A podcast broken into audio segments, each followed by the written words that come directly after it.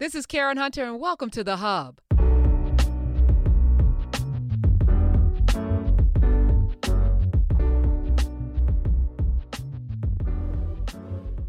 Good morning, good afternoon, good evening, wherever you are in the world, and welcome to In Class with Carr, Dr. Greg Carr, 72nd episode. We are here, and let me say good morning to you and good afternoon, my brother. Happy Saturday, happy weekend. It's always good to see you, Professor. Good to see you, sister. Love you. And narrative continues to grow. Wow. I feel like you know uh, the work ne- is never ending, but it also um, Tanya Pink has put up. She's like watching us. She feels so sad at what she doesn't know. She's very well read. She's like, I'm one of the most well read people I know, and I still don't know anything. And I'm like, I'm excited because every time you drop a breadcrumb, I go on this journey, and then I'm like, okay, what else? And then it takes me down rabbit holes, and now I'm like, okay, once we do this, it'll be here forever. So I'm excited because future generations are going to benefit from your genius. So uh, from from our collective genius, from your genius, mine, Tanya's, everyone listening, sharing, the folks who are having comments and having whole conversations and narrative, and everyone commenting in the uh, in the live chat today, everything and all of that, because we are all we all have that feeling. The more that I read, the more I study, I think we all have that experience. The more we know that we don't know, and the more we want to know and the more we want to do something which reading and studying and having these conversations is doing something people make an artificial distinction between well i see we reading y'all talking about history but when we're to do something that is doing something so we are doing something together and we all have that feeling you know what's, what's crazy about you um you just like throw something out that you that you know and then um i like go read the book and i'm like hey hey did you realize that this and, and it'll tie in per-? and i'm like did he just know i'll bring up something you just look around and then there'll be a literal book and you ain't know we were going to talk about it so I, I do believe that you know all of this is ordained and is uh, divine providence but there's something really special about you so i just want you to just bask in that don't even don't push back just, i won't say i just I, I will uh let can we let's share with the people just for we went live on this conversation. Uh you brought up a, a date and the ancestors made sure I had a couple of things right in reach. Yeah, today, July 24th, and I was reading, you know, I'm just scanning, and this on this day, four of the nine uh, Scottsboro boys, the state of Alabama, dropped the charges uh, against four of the nine young men uh, accused of raping those two women on that train uh, car. And uh, you looked around and you're like, oh, wait, I got a book. yeah, right, right up there in the corner. I just just a couple, and there are a lot of books on Scottsboro, but these two, this is one of the earlier ones that was done by Dan Carter. It's called Scottsboro, a tragedy of the American South. And um, Louisiana State University Press. And you know, we, we mentioned a lot of books. We talk about a lot of books, but this one just happened to be close. Uh, I like it because it's a narrative and um, it has a lot of doc. Well, it, it talks about the documents. It's an older book, but um, interestingly enough, first the two of the first books written by Scottsboro were by so-called Native Alabamians, according you know Carter. Um, Scottsboro, the firebrand of communism, which is interesting because you know the Communist Party was uh, well in the United States. They supported the freeing the Scottsboro boys and they provided resources. And we're going to talk in a minute about what happens when resources come from outside the Black community. In fact, in a kind of a in a different lens, but a similar relationship. You remember Richard Wright, native son. Those white lawyers. I mean, Bigger Thomas's defense team. I mean, you bring in the specter of the communists because the black lawyers wouldn't. You know, I'm not defending a, a Bigger Thomas character. I mean, there's a class tension even in the black community. If you look at uh, Charles Hamilton Houston, Thurgood Marshall, there's a book called Devil in the Grove. I mean, we talk, you know, on the narrative side, if you uh, watch our conversation when it's up on Pauli Murray, the great Pauli Murray, we understand that they were organizing around a brother who uh, killed the white man who he was sharecropping from because the guy had been engaged in theft of his stuff. And uh, Pauli Murray and them were organizing, but he was a sharecropper. So Charles Hamilton Houston and Madame, but there's a class tension. But I bring that up because a lot of those early books on Scottsboro boys are really attempts to get at the Communist Party. So you see from that side. Now on the other side of the ledger, this is my friend Robin Kelley did his doctoral dissertation on this, and actually one of his first, I think it was his first book actually, uh, called Hammer and Hoe. You have black folk in Alabama and in the South who are drawn to the politics of the Communist Party because it's a working class. It's, it's emphasizing the working class, is work and, and, and tensions between the laborers and the owners of the so-called like means of production is what they would call it, the capitalist class. And that doesn't mean they're communists, but it does mean they'll accept uh, assistance from anyone in their struggle. Now, those of those of us remember the movie The Great Debaters, where you see uh, Melvin Tolson, the great poet, uh, Port Harlem Gallery. I'm out, out of port, but Denzel Washington's character. And remember, the young James Farmer Jr. follows him one night into a meeting where there are black farmers and white farmers, because they are all accused of being communists. They're putting trying to put their co-op together. They're trying to build collectively, and so that kind of interracial cooperation in the South, really in the United States, often they will accuse those people of being communists. And in the case of Scottsboro, you see the American Communist Party, eh, eh, you know, come and say, we want to support. You got to free the Scottsboro boys, even as the NAACP and others, because remember, they are accused of rape, raping white women. So you see the higher up you go in the in the black social class, the more you see some ambiguity. I don't know. I mean, yeah, they shouldn't be put wait. Are you sure they didn't? I mean, oh really? We're gonna have that kind of respectability politics. Collins just jump in. And finally, if you read Rosa Parks, all of her memoirs, from the children's books to uh, the, the other books that she wrote, to the people who have written about her, including uh, Jeanne Theoharis, um, her book, The Rebellious Life of Rosa, Ms. Rosa Parks, Rosa and Raymond Parks raised money for the Scottsboro boys in the 30s. And Miss Parks talks about when they had a meetings in her house there in the kitchen, everybody get in there. The first thing they did before they started the formal meeting, everybody pulled their guns out and put them on the table just to have them ready in case somebody try coming in and break up the meeting. We had to blast our way out of here. I mean, we don't think about it, but it's the Scottsboro boys. They're raising money. So yeah, that, that's one. And then the other one that I just had right there, remembering Scottsboro, the legacy of an infamous trial. This is James Miller's book. James Miller, uh, good brother, was at George Washington University. Was at George Washington University, remembering Scottsboro, because Scottsboro has its own mythologies. Scottsboro has its own legends. And there may be one or two people today who are saying, Scottsboro, what is Scottsboro? Well, that's just a breadcrumb. Go look up Scottsboro, Alabama in the early 1930s and, and look and, and find out what happened in Scottsboro. But since we since we mentioned Alabama, should probably shout out the governor of Alabama, Kay Ivey, saw her yesterday, Friday. I was scrolling and I saw her uh, uh, being interviewed, and she, I, I, can't do nothing else. You think people would do what they need to do? Because uh, uh the reporter was asking her, "What else can you do?" Because the COVID infection rate is going up. The Delta variant is serious down here. Well, I can't do nothing else. You think people would act like they had common sense? You've done quite enough, Kay. You banned the requirement in restaurants that people put on masks. You lifted the mask mandate. K, K, K, come on, K. Come on, K. Raised up there in the soil where y'all tried to, to, to, to, to, kill the Scottsboro boys. You did quite enough, you white nationalists. Now your people are dying and you scared as hell. And all you poor white people who was listening to Kay Ivey, look how she threw you under the bus. Oh, I can't do nothing if they don't want to do it. They, you are they. They elected you. You, you know, so I'm, I'm saying that mentality that race can blind you to even your own interests. That mentality means that all of the people who are unvaccinated getting caught up. And all of the people who are getting uh, who are not vaccinated, who are not white, are also getting caught up.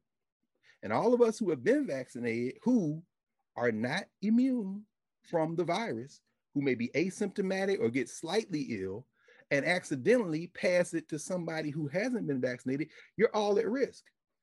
The reason the Scottsboro boys were uh, just, you know, y'all gonna look up Scottsboro, but just know that they were on a railroad car. Holborn is how you got around from place to place if you didn't have no money.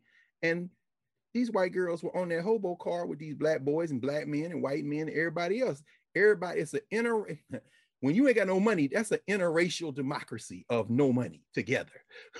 but when it came time throw them cats off the train, the white girls, I'm not going down. I mean, you know, but in that moment, they were all together, and we're all together in Alabama, victims possibly of a virus because the governor, you know, she played the race card. But now a lot of her people got the race card in it. So I mean, wait, is there another There's another Alabama story, huh? We got another one that we coming up on the anniversary of, I think. What is that, sir? well, this is this is someone from like one of your areas of practice, journalists. I think this is the weekend that the Washington Star broke the Tuskegee experiment story. Yeah, we're gonna we're gonna talk about that later. We got a guest coming in, and oh, uh, got some insight into that too. So, um, since you talk about the communists, that's why I popped in. Yes, we have a guest coming in soon. Uh, and I just want to get your shirt for a second, the African American oh. Uh, National Monument, New York City. So I was asking, I was like, what is the other spots? Oh, yeah, it looks like it's spots, right? I was like, I just want to make sure y'all, he ain't got on a dirty shirt. So relax. No, no, no, no, no dirty shirt. In fact, yeah, to, shout out to my man, Ranger Jimmy Cleckley, and all the women and men of the National Park Service who are the guardians at that site. Every fall, we take the freshman class of Howard University there. I hope we'll be able to do it, but of course, safety first. We probably won't be able to do it again this fall. We usually go in October, September, October, uh, because for 10 years, uh, the, the physical remains of the Africans who were buried there, 419 of them, uh, were housed at Howard University for safekeeping and for research purposes. And then we had an elaborate, we talked about that in class. I mean, if y'all go back and look through the narrative site, you, you'll see our conversation about how uh, we, and I was present for that at the Howard University Rankin Chapel, where they brought in, they carved 419 caskets in West Africa, lined them with kente, transported them to the United States, and those caskets began the journey at Howard University, where the faculty of Howard who were in there, my man Mark Mack, who's an ancestor now, Michael Blakey, the great Fatima Jackson, and their students, mostly undergraduate students, dressed in black. They, they carefully prepared the, the, the bodies, put them in the coffins, the remains, and then took them over to the chapel. And then they began the journey from there all the way up to East Coast. A lot of New Yorkers and New Jersey folk came down to DC. A lot of those elders and ancestors who, who are now ancestors now sitting in the chapel. We poured libation, poetry, our dance, and then city by city, Baltimore, Newark, Trenton, Philly, all the way, and then sacred sites in each of those places. Mother Bethel in Philly, for example. Can't keep going. Princeton, get to Trenton, then got to Jersey City, sailed those caskets across the Hudson to lower Manhattan, danced and drummed all night. And then the next day, huge ceremony. Maya Angelou, Cicely Tyson, Delroy Lindo. It was incredible. Thousands of people. And then we put them in the ground. So we go up there every year to remember that. And New York African Burial Ground, this is one of their uh, shirts. And underneath this, the little black spot you see, that's really scripts and writing from some of the records uh, that were kept of the burial ground and the map of the burial ground. So when you go down to the mayor's, uh, Eric Adams, when you sworn in and you go into City Hall, if you're watching Law and Order and you see them come, the lawyers coming out of the courthouse, 1PP, Police Plaza, all of that is built on top of the burial ground of African people all of all of that. We were buried there. So you wonder. Eric Adams didn't win yet. Curtis Lee can.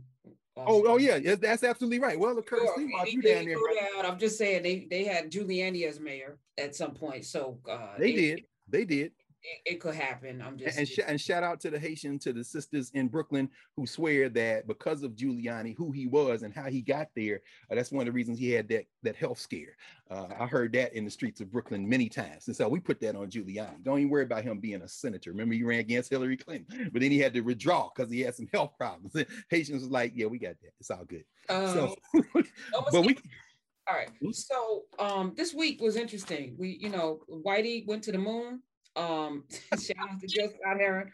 Well, he, he touched the lip of the atmosphere and then came back down, riding that crotch rocket or whatever that was. Oh my goodness. Can Johnny you be any more obvious? Listen, uh all right. So he went to the upper atmosphere, as Michael Harry would say, upper air, upper upper, upper air.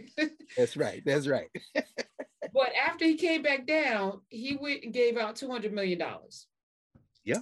100 million to Chef Andres, who has been feeding the world uh, through tragedy and uh, natural disasters, hurricanes, pandemics. Uh, he's been doing an amazing job going everywhere from Puerto Rico hither and yon to make sure that people ate, uh, that they were eating um, in this world. And I appreciate that. And then he gave $100 million to Van Jones. Mm-hmm. Well, that's what they say. That's what, okay. So what what are your thoughts? I mean, I don't know. I wasn't in the room. I don't know the conversation, but I think we've all watched enough uh, WWF wrestling and reality TV to know that that's not necessarily how it happened. but then again, he probably Jeff Bezos probably his people probably spent a hundred million dollars on croissants the morning of the launch. So I mean, it's not even no money, right? Um, and so you so, so, let's walk through that. If if you know how you have telethons and they pledge, you you could pledge and then you never have to give the money because I've seen that, right? People pledge money, you know, they show up with a big check and then maybe it comes and maybe it doesn't. But what would be the the benefit of pledging a hundred million to do whatever you want with? Because there were no no limits on it you know, and I looked at it as kind of like a, a slap at Mackenzie Scott, who's been giving away half his money to everybody. Right. But you know, she has a vetting process. I know several people have gotten checks from Mackenzie Scott, several yep. corporations and, and black like Black Girls Code and, and others who have gotten millions of dollars, but there's a vetting process that they go through to, to receive the money. Um, he said no, no limits. Do whatever you want with it. Hundred mm-hmm. dollars each. Well, I mean, I think the only limit that he announced. And again, we don't know whether they both had to, or one of them had to submit a list of places they were thinking about before they got the surprise announcement. Again, I mean, you know, but we heard the one limit he imposed before he announced who it was. It's very subtle. When he's sitting there in his beat up cowboy hat with his cowboy pose, I'm saying this guy really looks like Yosemite Sam. But when he said, you know, we can have any debate we want, any, but we should be civil. Okay. So your one requirement is y'all don't get too loud. Mm. So, so, you're right. I mean, so he, but he, but it was very, very subtle. That's the first thing he said before he said, you know, now let me. Oh, I thought there was a slide here with the people's pictures. In other words, you didn't prep for this, Jeff. But he said we don't have to agree, but we can be civil. No, I think we have to agree in your vision, Jeff because who you gave the money to tells us how you're going to try to shape this. And I agree with you because it's no money. And by that, I mean, when I, I mean like literally no money. The first quarter of this year, January, February, March, Amazon saw a 40% jump in its North American sales to $8.1 billion. Mackenzie Scott, all the money she gave away last summer and is giving away, she's made more money back just on the value of the stock. So Think about this, y'all. You can't give it away fast enough. You're giving out checks, and then you look and say, "How much we got left?" Wait, we got more than before I just gave this out. Okay, let me get some more. But how much we got left? Wait, wait, we got more than. we. Hold on, let me just keep talking. All right, now, now what? Wait, damn, we got more. Why? Because she's not giving away money. Every time you hit Amazon Prime, every time one of these drivers out here damn near has an accident because she got to get her packages in before they dock her pay before 8 p.m. Every time somebody in a plant in a place like Alabama is peeing in a bottle and naming Jeff Bezos had the nerve to thank his employees for paying for the ride. So yeah, that little nickel he gave away, I agree with you. It may have been just because he mad at his wife and he got two avatars, two non-white male avatars to say, now, now what? But either way, his condition, civility. And that is right in the line of white philanthropy capitalism in this country the subtle suggestion that I'm going to guide you. You can do what you want. I'm just, but I'm, I'm just going to give you a little poop. And that's just enough money to have you come back and ask for some more. Or to sit your ass down and never challenge me. So I, I was thinking about well, that. But they already auditioned for that. Okay. I mean, in other words, he would. That's my point. You, you give it to them because you, yeah, you reward it. Well, Mm. Well, Chef Andres, I believe, is in a in a agnostic space of feeding. Well, that, yeah, everybody got to eat. Right. So there's no there's no political. Well, I think people politicize everything, but you know, there's there's nothing political about feeding people. Well, as Bob Marley once said, "Them belly full, but we hungry." Meaning what? It's, it, food is the most political thing of all. Well, maybe not air. I should mention this while I'm thinking about it. And water. In fact, oh man, I wish I, I, thought I had it here. There was a quote I wanted to read you from the finance. Oh yeah, Financial Times uh, earlier this week. They had a long article in Financial Times on what they're calling now natural capitalism. Natural cap. You're gonna love this quote. It's like a 30 second thing. This is the whole article. It's about the country of Gabon in West Africa. Most of Gabon is rainforest. It's part of an, a larger rainforest through Central Africa that they call the lungs of Africa. Gabon, the pollution around the world, Gabon, their trees are absorbing it and recycling it. Last thing, because Gabon now has said we're going to convert this to money. So if you've got carbon credits in all these countries where you, you reached a deal, Paris Climate Accord, whatever, Gabon is saying now you pay us to maintain this forest. Here's the quote from the guy who's leading this in Gabon. He says, uh, Gahouma-Bekale at the National Climate Council puts this initiative differently. Because now they're saying, well, y'all gonna try to blackmail us. This is what the Gabonese said. The question is for the people in New York and London who produce all the carbon, but who can still breathe because of the forests of Africa, he says. If you people put in just a dollar a year each, you will still be able to breathe. Now, so even air is political. You know what I'm saying? Wait a minute. What? These Africans get ready to flip the script. All my life, I've been hearing about the Amazon rainforest. Mm-hmm.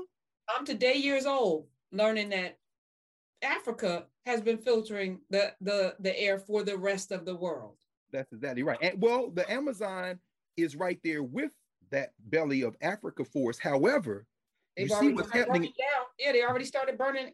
That's exactly right. That's exactly right. In fact, this is for the first time. Shout out to the Trump of uh, Brazil, their president.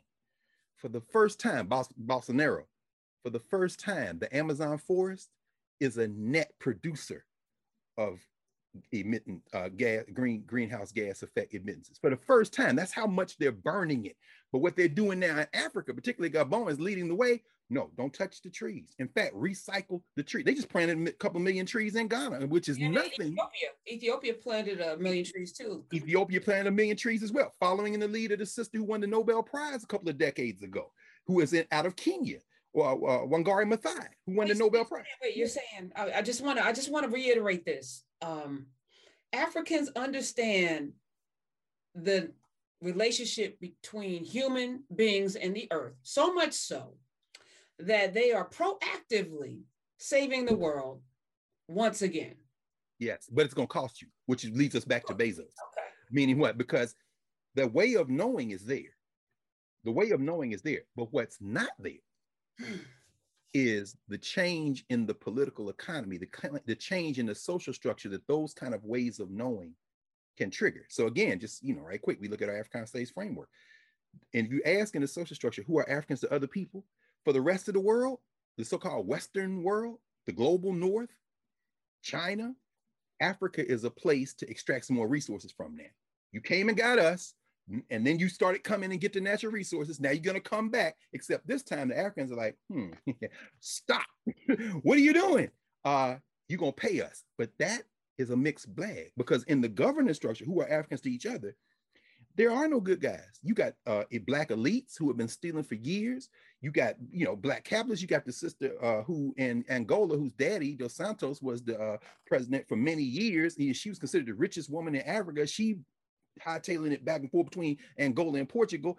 You know, Angola is one of the most expensive countries in the world because you got Texas oilmen and all this kind of stuff posted up Angola, stealing with both hands. So it's a mixed bag because what we have to understand is going to ways of knowing our third category. How do we look at the world? This type of understanding of nature is necessary to number one, get the governance structure together. So, in other words, we got to wean ourselves off capitalism and think collectively, and then change this world system we're in, the social structure. And that's where you see a guy like Bezos. Yeah, you give $100 million to Jose Andres. Yeah, that looks great on the surface, and it is great. But what Jeff Bezos basically did, he had a commercial, he, he put on a commercial he came out his rocket and made a commercial for Amazon because you still union busting, you still, but you get this money to this chef who's doing all this unmitigated great work, and you say, okay, this is it. Then you give it to Van Jones, who you don't ever have to worry about offending you, because Van Jones is going to be on every side of the issue, and if it just when it looks like everybody's on one side, Van will shed a tear infuriate everyone. And Jeff Bezos said it's the best $100 million ad I ever spent. Now, that is reminiscent of investor capitalism, of an investor philanthropy. He's investing in addition to having an ad. And there's a history to that. There's a history to that.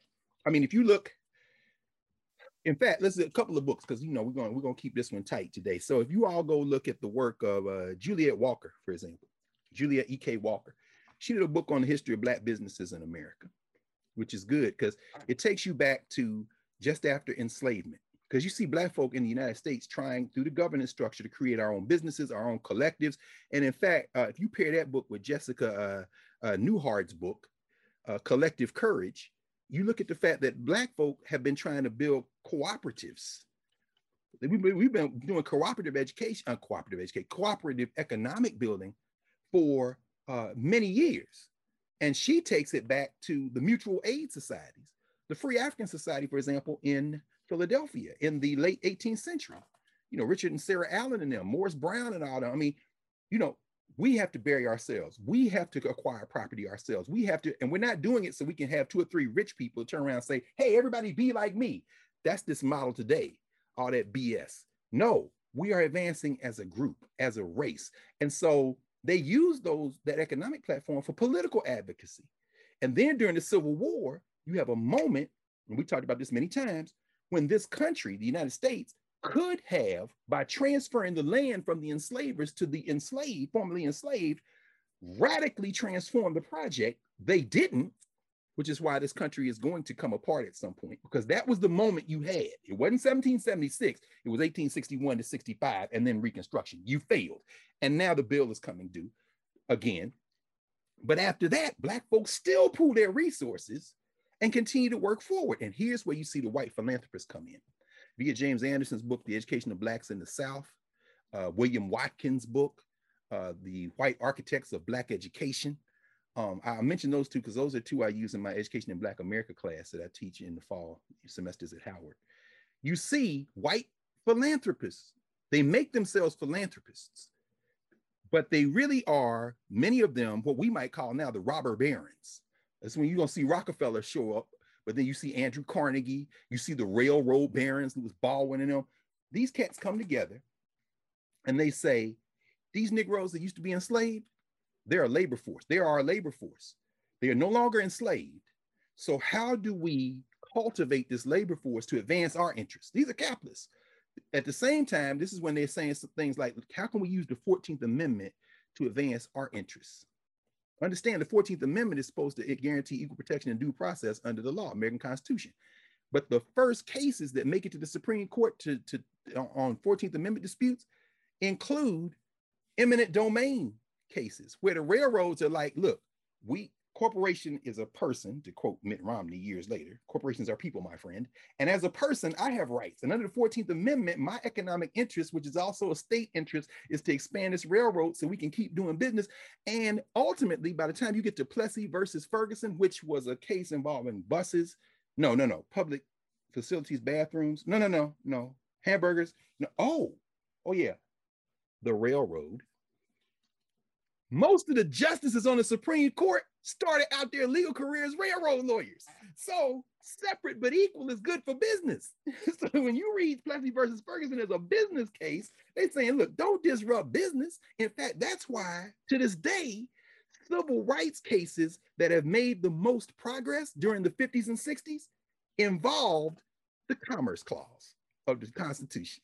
In other words, what happens when you have a conflict between states, Morgan versus Virginia, Irene Morgan coming into Virginia from Baltimore, headed south, and then headed back to Maryland, and you've got conflicts in the segregation laws. What happens when you have uh, Boynton versus Virginia? Young Boynton trying to get home, and we talked about Amelia Boynton Robinson, her son at Howard Law School, Rob Boynton coming in, who just made transition, coming in to Virginia it's conflicts between state segregation laws and that's what the supreme court says they can use as the point of entry because now you've got conflicts between the two states and the federal government resolves that. The courts say what the constitution is but their point of entry is the icc the interstate commerce clause. Heart of atlanta motel versus uh, you know heart of atlanta motel is about public facilities and people are saying this is just in atlanta. You ain't got to work no because people travel to georgia from different parts of the country. So now it's federal, and we're going to use the Commerce Clause. Even civil rights in this country get read through business. it's bad for business. this is why the boycotters are very effective too, bringing us back then to Jeff Bezos. Bezos is stealing with both fists. He's actually not stealing. We're giving him the money every time you subscribe to Amazon Prime, right? Every time you look on, you know, Amazon video, we're all giving him the money.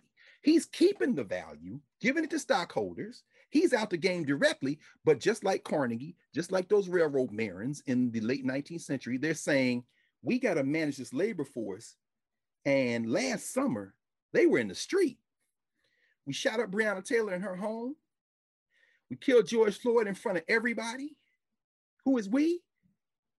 Well, I didn't, Bezos I didn't do that.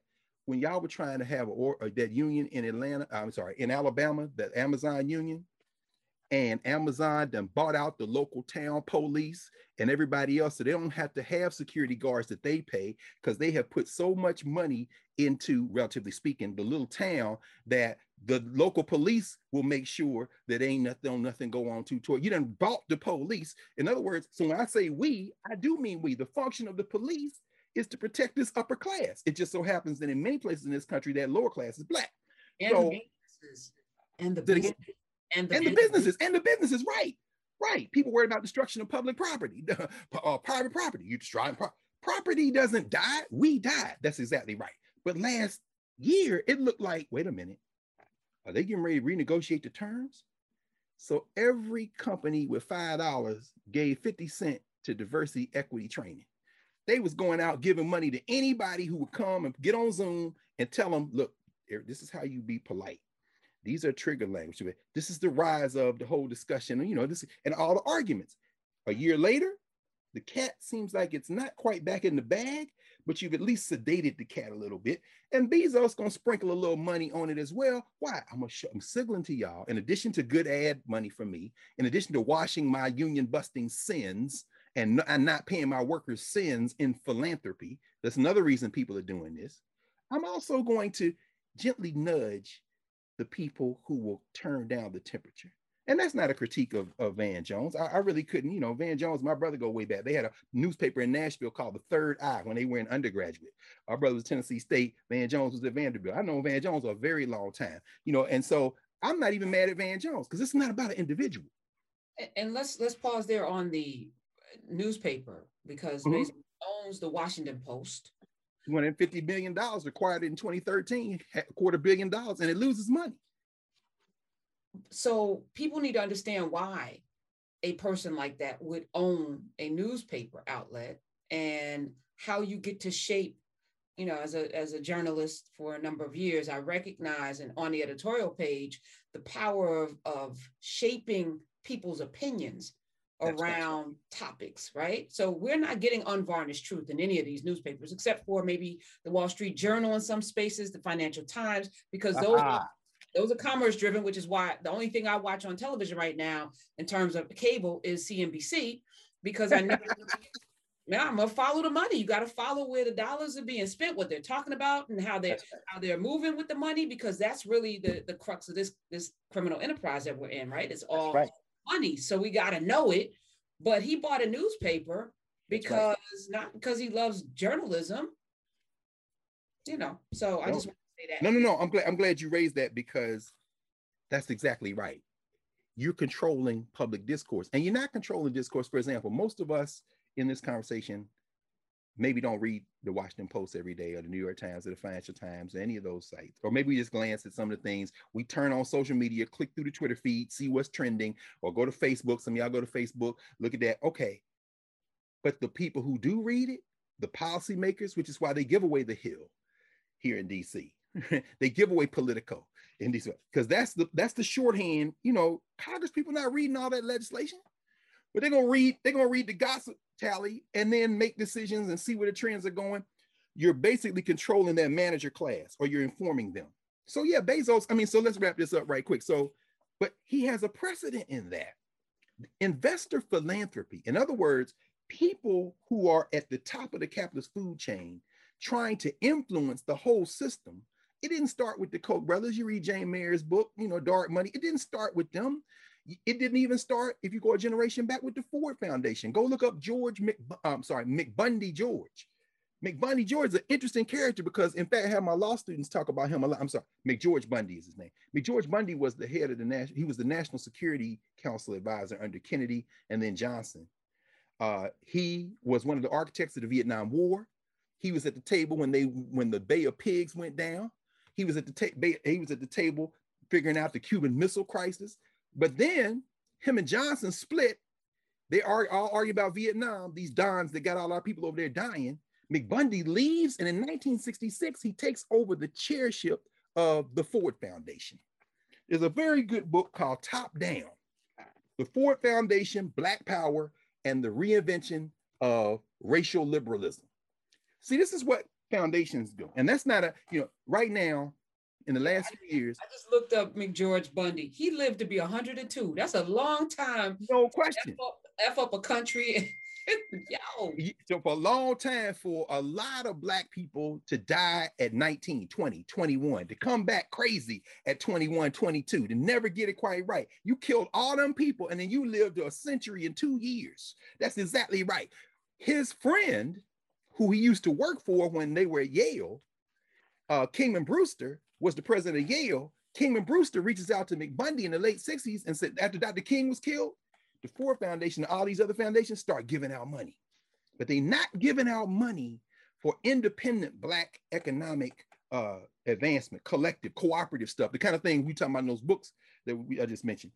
They give it, they shift it from Black power to economic opportunity. This is the phrase economic opportunity. So even when Van was saying we're gonna wipe out poverty, nah, bro, you gonna see you gonna give a little seed money to entrepreneurship, and this is how you get a skill, and you can flip that and buy your own house on you.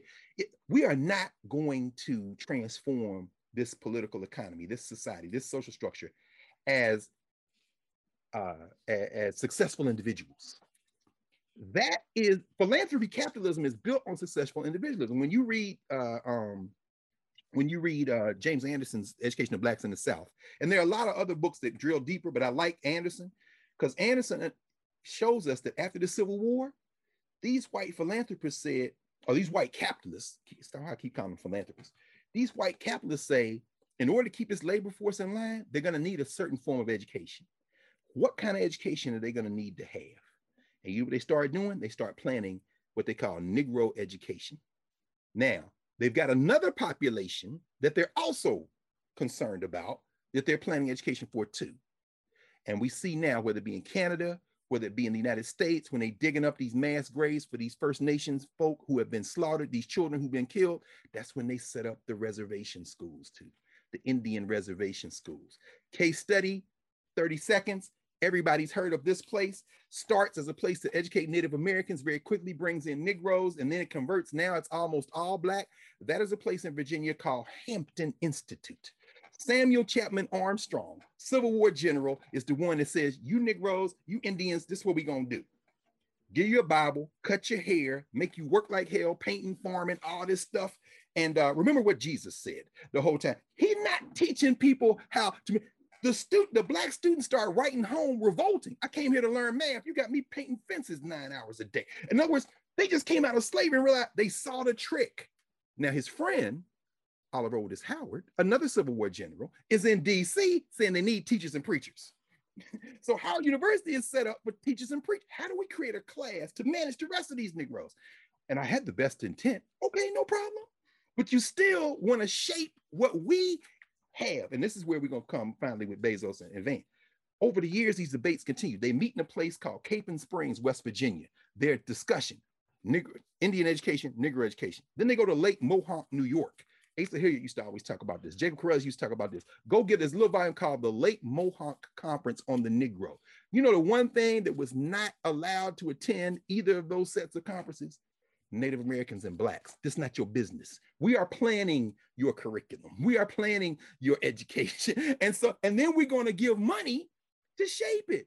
Look at the curriculum. And then, of course, they, they can't do it naked white people. But you've given the money, people say, okay, I'm going to take this girls' college out of the basement of this church in Atlanta, put over here, get a few buildings, buy these buildings for these people. We're going to put it together. And since you gave the money, Rockefeller, we're going to name it for your wife, Laura.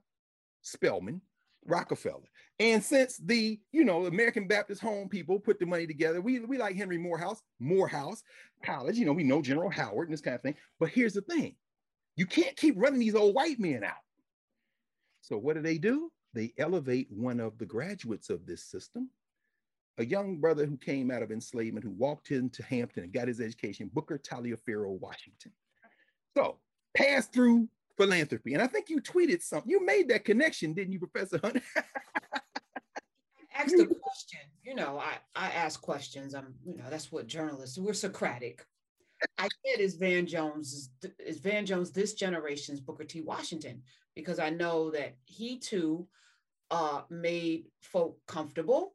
Yes. He was not about, you know, shaking up anything. Because I often wonder how you could have a whole ass university of educating Black people in the middle of this segregate, this vigilant racism.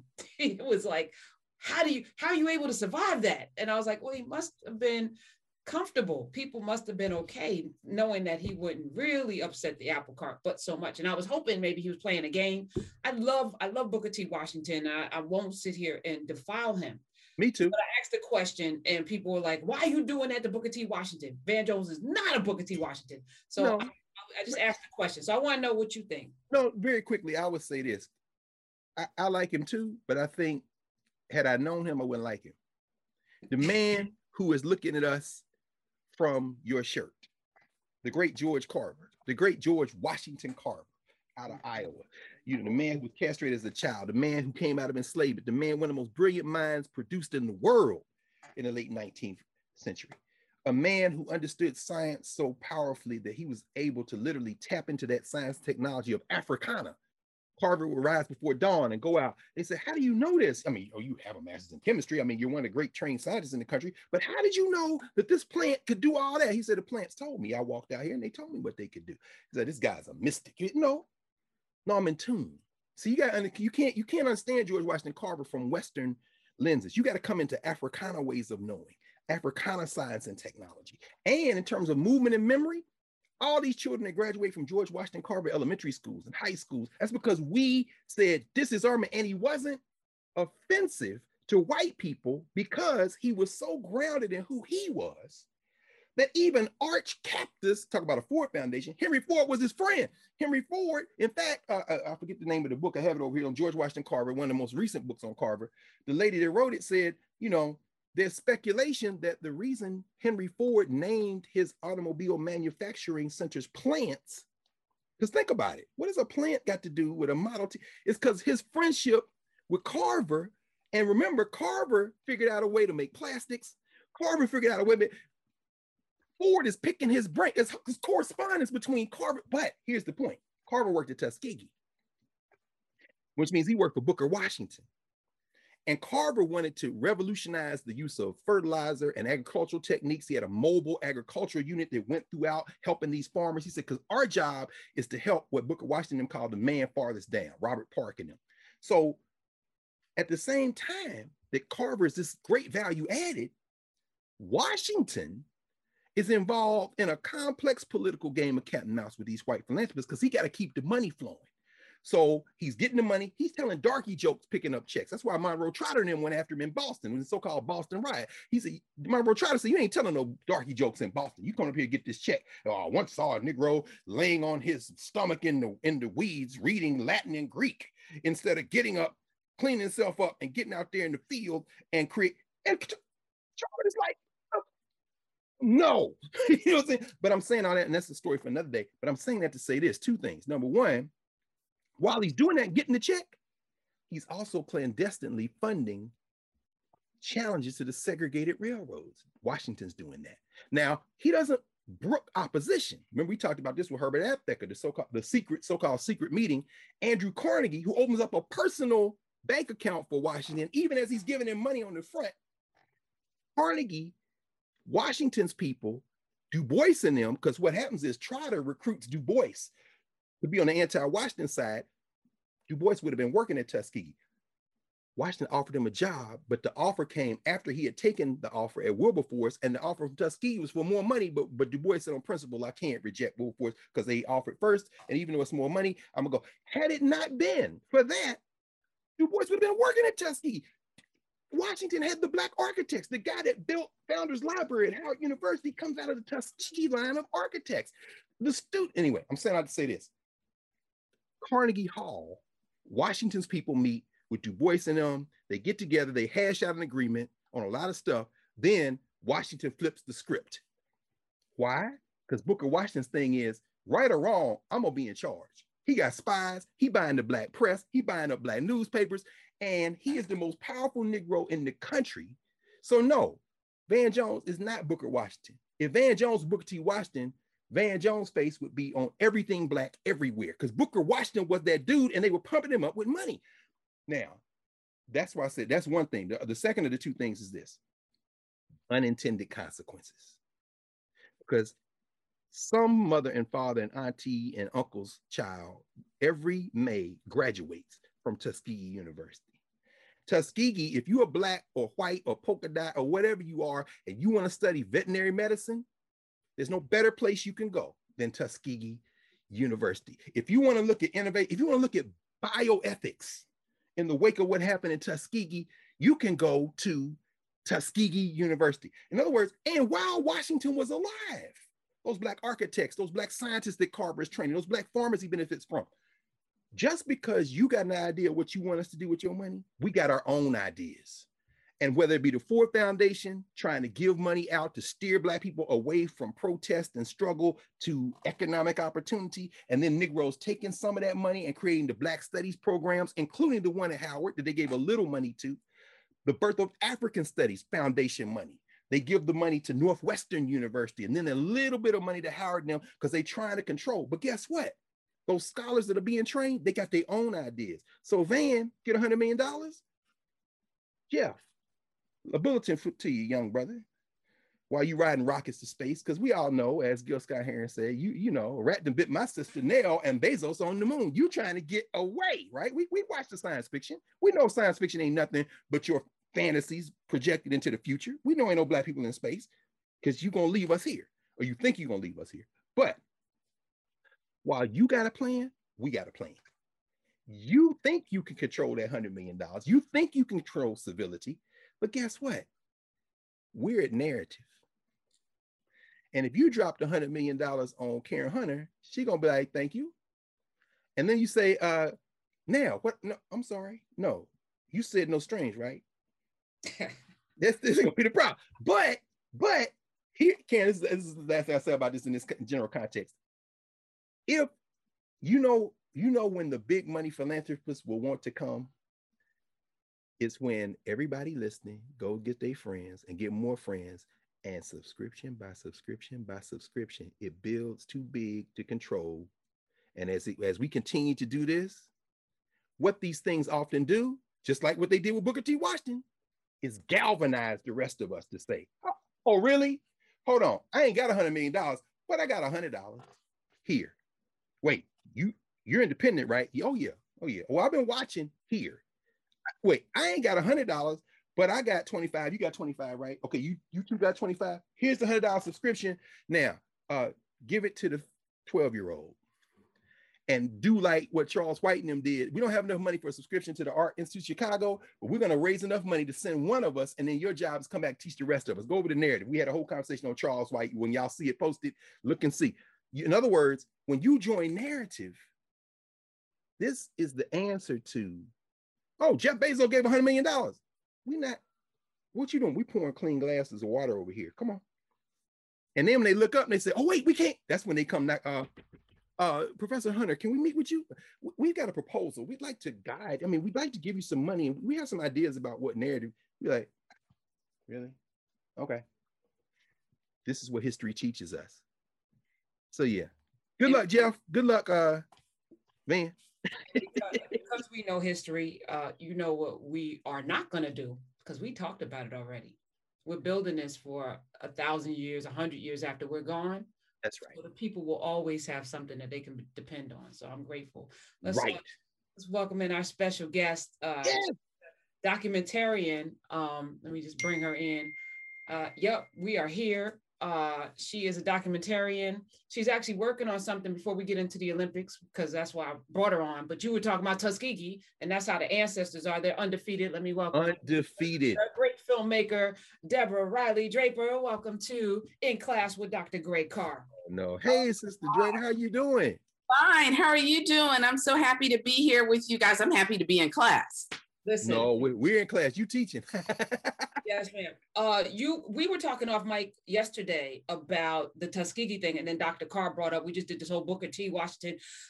What are you working on regarding Tuskegee and vaccinations? And just tell the people what you're doing.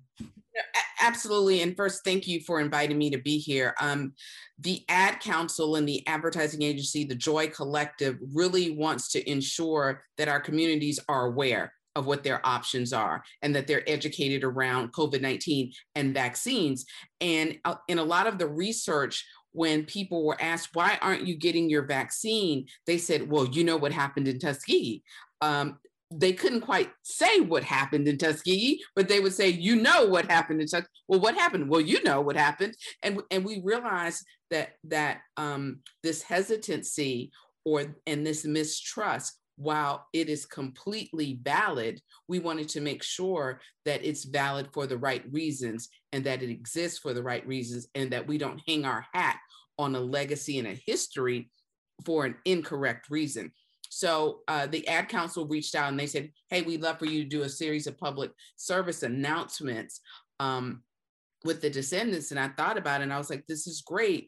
Um, I want to do a documentary style because I want it to be authentic. I want it to be powerful. I want it to be compelling. But I want to ask the questions of the relatives, the daughters, the sons, the grandsons, the great grandchildren of the men, the 600 plus men who are part of the United States Public Health Services study at Tuskegee, right? So, first, it's not the Tuskegee experiment because actually the Tuskegee experiment was the experiment to get Black men to fly planes. That's the Tuskegee Airmen.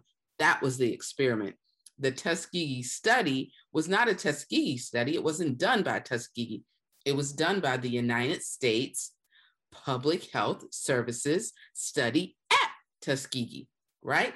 And the men were not given syphilis. In fact, they weren't given anything. The whole study was about the untreated effects of syphilis on the Negro male. So they didn't give them anything except placebo so they can watch them die and study the body. So all of this, these are the facts, right? So we needed to be able to wrap these facts up and present them to people so they would understand. So we ended up doing um, four 60 second spots and a five minute mini doc where we really unpack what happened to these men what the study itself was all about the fact that it lasted 40 years and so many families were impacted by this. And then we asked the families, given your history and what's happened to you, what the government did to you, what the medical community did to you, did you get vaccinated? And they all did because they said something, Karen, that was so important. They said it would be a travesty for us to have an opportunity to take care of ourselves and not do it when these men had no opportunity and their opportunity of choice was removed. The, the privilege to be able to have proper care was removed from them. But the triumph of this story is each and every one of us signed a consent form now when we have any kind of procedure done. Um, all of our information has to be protected. That's because of the 600 Black men of the Tuskegee syphilis study that was conducted by the United States Public Health Service. As a result of what they went through, so much of clinical research protocol was drawn. The review boards, the IRB, exist because of what these men went through. So it's really important that we understand that they weren't victims. They were victimized, but they weren't victims. And because of what they went through, you and I, we get to sign a consent form. Yes, before you do this, you need to tell me all about it. I need to ask questions. I need to know what's going on. They didn't have that right. We do, and the families do. And they wanted people to know that. Um, and that's what that's what it's all about. People can um, see it is playing if they go to the ad council. I'll, I'll send you a link so you can share it. But it's really important that before we say i'm not going to do it because of the tuskegee study we understand these 600 plus men and their families and what they went through before before we attach what we're not going to do to their names and their legacies and what they went through. Now if you say i'm not going to do it because the government is uh, can't be trusted yeah you can say that That falls because yeah, I don't trust this government. Yeah, that's right. I mean, that's, that's absolutely. I mean, that, that's what I was going to ask, uh, uh, uh Karen. Sister Valerie, how, how much of the hesitancy is uh, attached to not only lack of trust in the government. And as you said, I mean, technically, yes, the Tuskegee study. And yeah, the Tuskegee experiment, as you say, with the 332nd and, and so-called Tuskegee Airmen, absolutely. Um, but we know that in terms of Black movement and memory in this country, that phrase has attached Tuskegee experiment to that really crime against humanity. As you say, they didn't introduce syphilis, but they left it untreated, even after even if a cure for syphilis was found. So how much of this, how much of what Black people are expressing, whether they know that history or not, is, as Karen said, not about the specifics, but about the idea that this government, including, and I know you know this well, it's better than I've stood at her grave every time I go to Tuskegee, Eunice Rivers, the black nurse who is helping these people, you know, these these scientists, how much of the mistrust is attributed to the fact that you can't trust the government? Well, I, you know, here's the thing. Um, point me to any seminal moment in time in the past 400 years where you can trust the government. Exactly. That's what I'm saying. This is rational behavior. Well, you know, it, it is rational behavior, but I still think we have to unpack what has happened in the past 400 years because if if if we look at every year for the past 400 years then we wouldn't leave our house we wouldn't eat any food we wouldn't drive a car we wouldn't go to the doctor we would we wouldn't order a book on amazon. Where, well, we would vet we would vet who we did it from. But i mean but let me ask you this in terms of the process. Yeah. How, what's your sense of our participation rates right now like we were just talking about before you came in kay ivey in alabama was confronted by reporters who asked her what else she can do. And then she basically shifted the blame to people in Alabama after she lifted the mask mandates, after she banned any restaurants or, or, or businesses from letting for having requiring people wear masks. Hmm.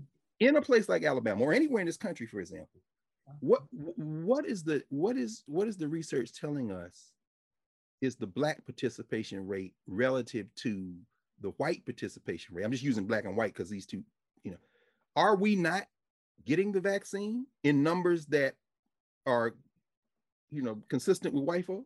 It, it depends on the geography.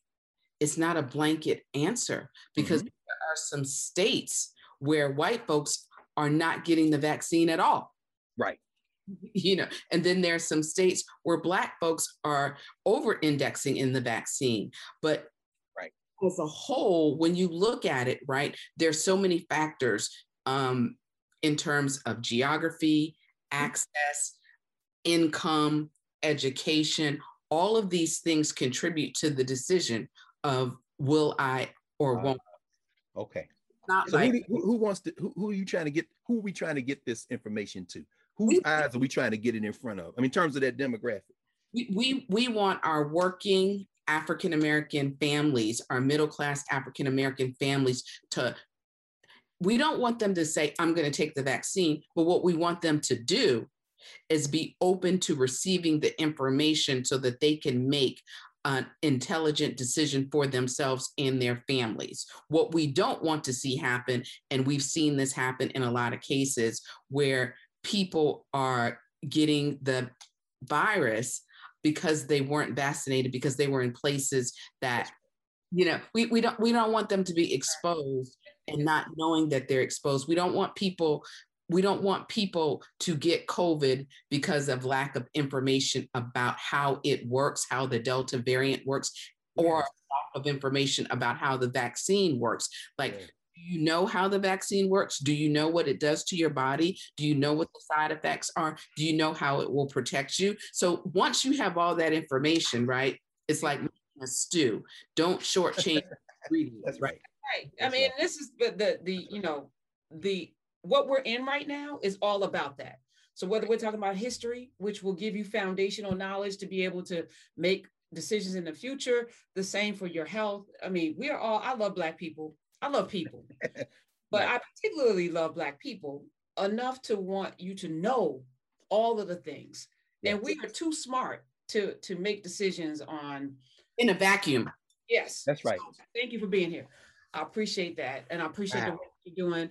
Uh, and and so I, I asked you to come here because you did this amazing documentary that was followed by an amazing book. And yesterday I watched the opening ceremony in, in Tokyo, the Olympics, and it was you know it was the, the John Legend and Keith Urban and all these people singing and stuff, and it, and, it, and it's a trying this is a, a trying olympics but i want people you know because we're all about foundationally setting the table for where we were yes we are so that we can move forward and understand this moment so you did a you did a documentary uh, it was a while ago because i had you on the show olympic pride american prejudice and I, I didn't know i only heard about jesse owens but you you brought forward so many others and dr carr of course knows this uh, no, I had a book. Yeah, and then when we get when we get this lift, man, he's gonna have to get it signed. yes, yes, yes. So, so tell us a little uh, Olympic history that will uh, frame what we're going to be watching this next week. You know what's really interesting is that in 1936, um, media, uh, of which we are all a part of, really framed the African American experience in Berlin around a singular, magical African American man, Jesse Owens, who obtained four gold medals, which was great. And the propaganda was Jesse defeats Aryan supremacy. Jesse had 17 Black teammates. And what's so strange is in all of the documentaries and all the films and all the information and I ran track that I had seen, I had no idea Jesse had 17 Black teammates, including two Black women, Tidye Pickett and Louise Stokes the yeah. first two Black women to represent the United States in the Olympics. Had, have you ever heard their names, right? You've never heard because of Dr. Eh, eh, Carr, but, eh, uh, no, no, but but Prof and and help was that their first Olympics? Huh? Was that their first Olympics? Those no, two. That was their second Olympics. They were at the 1932 Olympics in Los Angeles. That's crazy. that was their first international Olympics. That, that was their first Olympics in front of Hitler. That was their first Olympics in the Nazi stadium, but they were two time Olympians 32 in LA and 36. So, and Ralph Metcalfe was on that team as well, and he was 32 and 36. And then, of course, Ralph Metcalfe would go on to be one of the founders of the Congressional Black Caucus, and he would go on to write the resolution for Black History Month. And oh, Arch yeah, and Archie Williams won a gold in 36 as well. And he would go on to be a Tuskegee Airman and graduate from Berkeley with a mechanical engineering degree and a 4.0. And Dr. Jimmy LuValle would get a medal, a bronze medal in the 400. And if you go to UCLA to this day, LuValle Commons, people don't even know that LuValle Commons is named for a Black man, Jimmy LuValle, who's on the mm. 36 Olympic team. Come on, come on through with this history. Come on. Yeah. Yes, come on, keep going, keep going. You mentioned UCLA, so you got to name the man. You know, uh, you know, I'm gonna keep going because I'm gonna talk about Mac Robinson. Yes, because and when we talk about the 1936 Olympics, I don't know how Jackie Robinson's older brother is not a part of that conversation because when Jesse Owens is on the medal stand with the gold, the silver's back. So it's not like Mac isn't in the picture the medal stand. Jesse's here, Max here, but they just they don't even talk about the guy who gets the silver, right? This is Mac Robinson, Jackie Robinson's big brother in Nazi Germany with a silver medal on on the stands underneath all the swastikas and the Heil Hitler. And this is Pasadena's first uh, you know, Black Olympian to achieve a medal on an international stage. And we don't even say that. And don't we think it's possible that because Mac Robinson was able to achieve elite athletic status and win a medal in Nazi Germany, that that didn't impact his little brother? No question. So when Jackie's like, "Oh my God, I'm gonna join," you know, Major League Baseball, and he talks to Mac, Mac's like, "You got this. I ran in front of Hitler. You got that." No question. All praise due to their mom who raised their family, brought them out of Cairo, Georgia. You can of- really see her imprint. on those kids. You yes. imprint and you see possibility because if you know her story, she took them on that train in the middle of the night off that sharecropping plantation going to California so she can get a job and bought a house on Pepper Street in a white neighborhood. My God. You know? And she's like, whatever, this is where I'm gonna buy my house and this is where my kids will live. And you then that's your next documentary, right? You got to make that seriously because people don't know what you're saying. Somebody right now just heard that for the first time. So go, go ahead. I didn't mean to interrupt you, please, but it's just so important. It was a single mother with a ton of kids and she was on that plantation down there in south georgia and she was like you know what mm, this is not going to be our life it's, it's not going to happen and she took the money she had and the the plantation owner did not want her to leave. That's why they had to go in the middle of the night to be able to get on the train so they can get out of there. And of course they went to california because she heard there was opportunity and that she thought that pasadena seemed like it might be a good place. She had a, some family that was in california already that it might be a good place. And she saved up her money and bought a house on pepper street in pasadena. Um, and now when you walk to the city hall of pasadena you see the big bus. There's one for mac and one for Jackie. They're both there, same size, equal measure, equal rep- representation because Mac did it first and Mac did it in front of Hitler. And when you come home to your little brother and you're like, I won a silver medal in Nazi Germany. Right. Jackie's like, my big brother's dope, you know? And I'm gonna do something too. I'm gonna do something too, Mac, you know, because Jackie ran track too, just like his big brother. So he had, he had, that foot speed just like Mac did. So, um, so, so I think these stories are important because if we Deborah, I just want to reintroduce you, Deborah Riley Draper, uh, documentarian. Um, in the documentary and the book, it's called Olympic Pride, American Prejudice. Uh, on, in the wake of that, we have some, you know, Olympians right now that don't want to stand for the flag, and you know, we, we can go to another Olympian, uh, two, who raised a fist uh, in Mexico City but again, they defeated 17 of them, and there were two Jewish people too, that debunked Hitler's notion of Aryan supremacy, of white supremacy. They destroyed it. Destroyed and, it. And yet we're sitting here today with mm. that still over us, as if that didn't happen talk, about what the media brought away. Again, they, they had an exceptional Negro moment, which is what they we were just talking about that. We're gonna give $100 million to an exceptional Negro. We're gonna do, we're gonna give one Negro the spotlight because that's exceptional. But we can't speak about the the obliteration of white supremacy because now that affects us. What was the media doing? Well, first of all, the southern the southern newspapers, American southern newspapers, weren't trying to run Jesse or anyone else.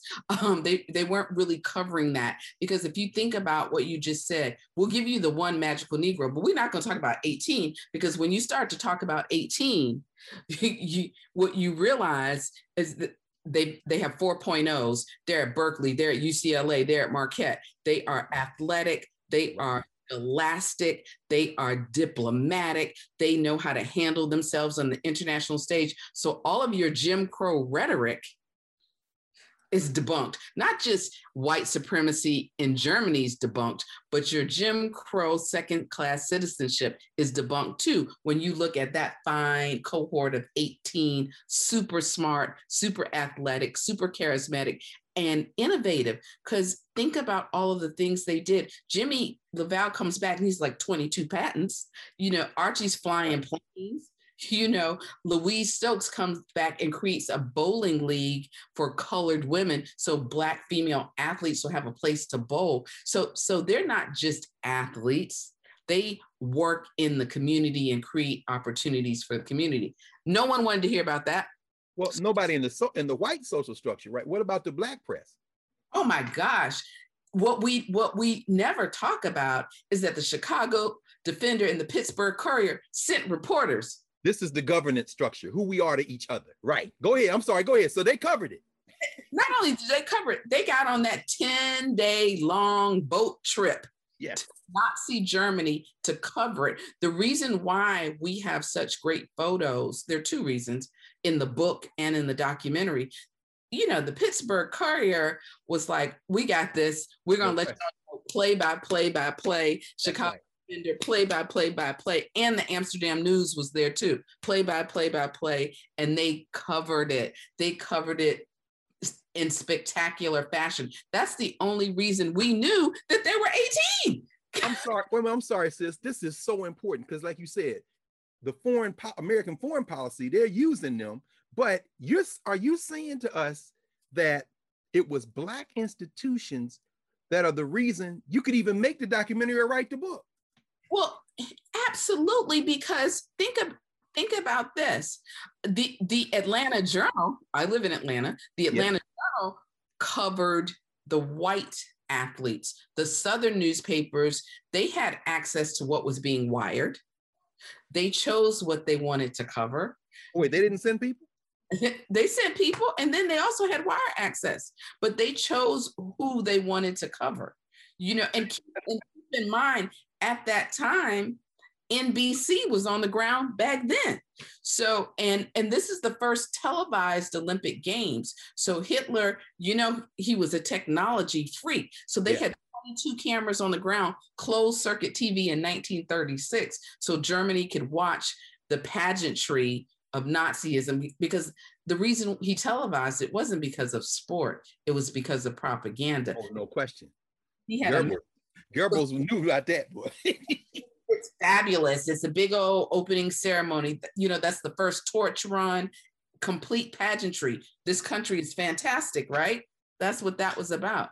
And so these papers made decisions on who would be on the front page. And when they wrote about them, they wrote about Darky comes to town, sepia sensation. That's when they wrote, when they didn't talk about them, which is why when you op- when I when you watch the film, that particular race where the British announcer is calling the film and he's like he is a panther you know he you know all of the the the comparison to animals and everything to dehumanize and not to humanize. So you know when you read the articles and they wrote at least three a day the pittsburgh courier and the chicago defender you know they're like the striking, fantastic, the strong, the smart, the charismatic, you know, the elder statesman, uh, Ralph Metcalfe, the, you know, the airplane flyer, the, the, you know, they, they, they added the adjectives that brought these men to life.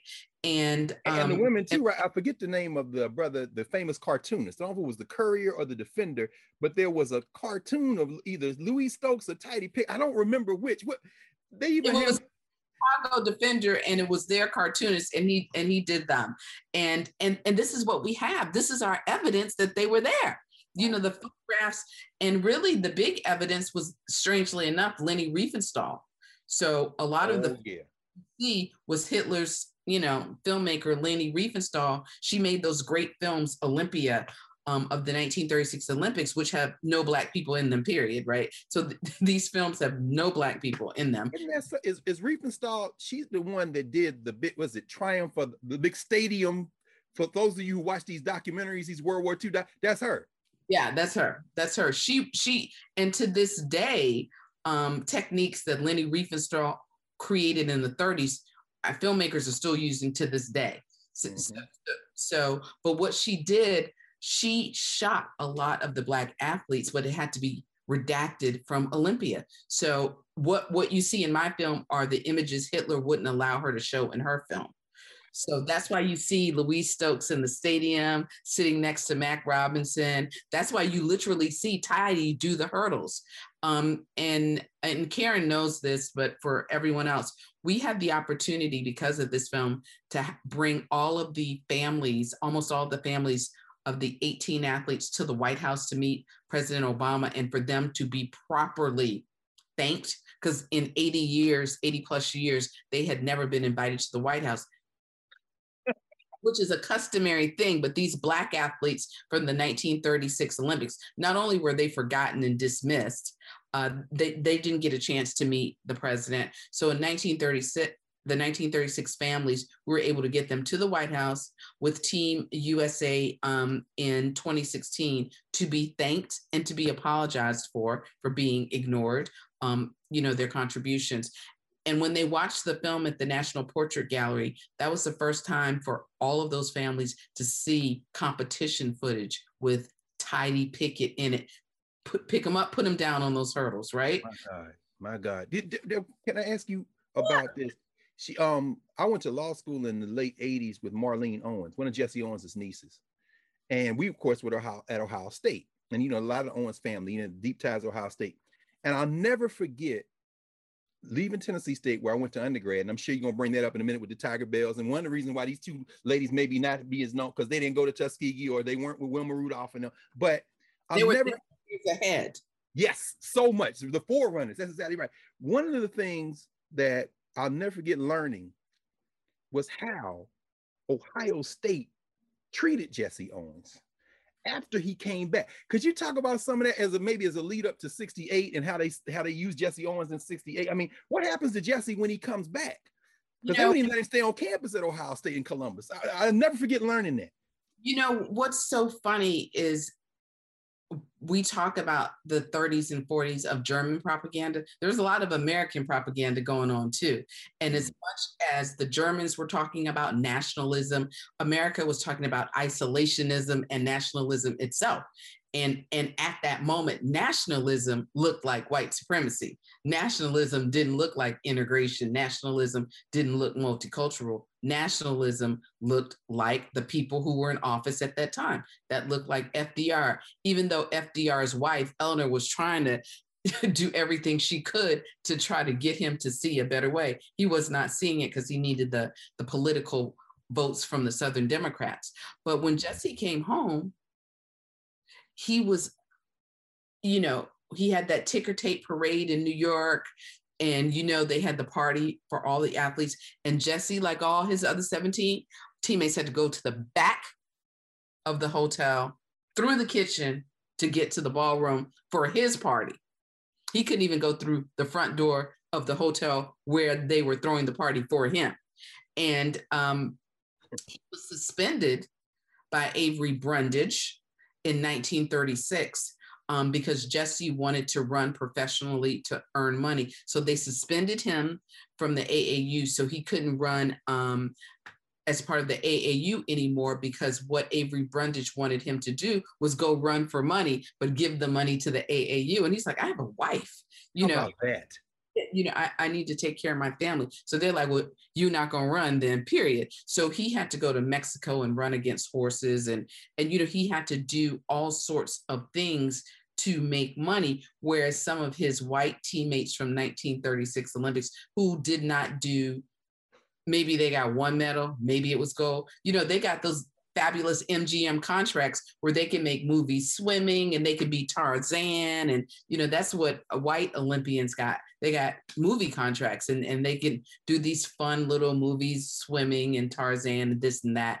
And, you know, some of them got jobs at um, networks and some of them got film contracts. He didn't get that. And he was the most celebrated, decorated athletes of those games, but it wasn't a fair uh, distribution of reward, right? So he he didn't get the Hollywood shine that some of his teammates, his white teammates, got, um, and he didn't. He wasn't able to get the types of jobs that some of the other um, Olympians were able were able to uh, create for themselves. So, mm. you know, I, I think I think what we did as a country to Jesse, we do to Black bodies we cheer for that body when it's in the stadium, when it's benefiting us, when it's putting points on the board, when it's wearing um, our name on the back. And then when we come out of that stadium, uh, we we relegate them to being just another black man or just another black woman. You I know? definitely I, I, hear that. I mean, although when, when I don't know who we is when it comes to the United States, because I don't, you know, you you know what I'm saying. but but how does um how does Owens and I think is is it right? He, he, said one of the reasons why he went Republican was FDR didn't even nod at him when he came back. But well, th- that's why we took the families to, to to the President Obama administration. FDR didn't holler at anybody. He wasn't interested in seeing them. You have to remember he was in the middle of a campaign. So would you invite, in his words, a Negro to the White House in the middle of your campaign?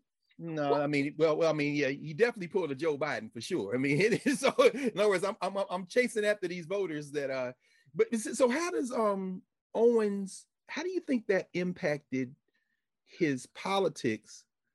And you know, do you think that had his experiences, even trying him trying to kind of keep it together, and you know, do you think that influenced why in 1968, he allows that same U.S. Olympic Committee to send him in there and tell John Carlos and them not not to yes. Well, I I I think you know what we have to understand are the politics at play and how America uses black bodies. Yes. And, yes. And how to separate a black community and they understand which levers they can pull. So I don't blame Jesse Owens for what happened, but but he was manipulated by the IOC. What we have to remember is this Avery Brundage was in charge of the IOC in 1936.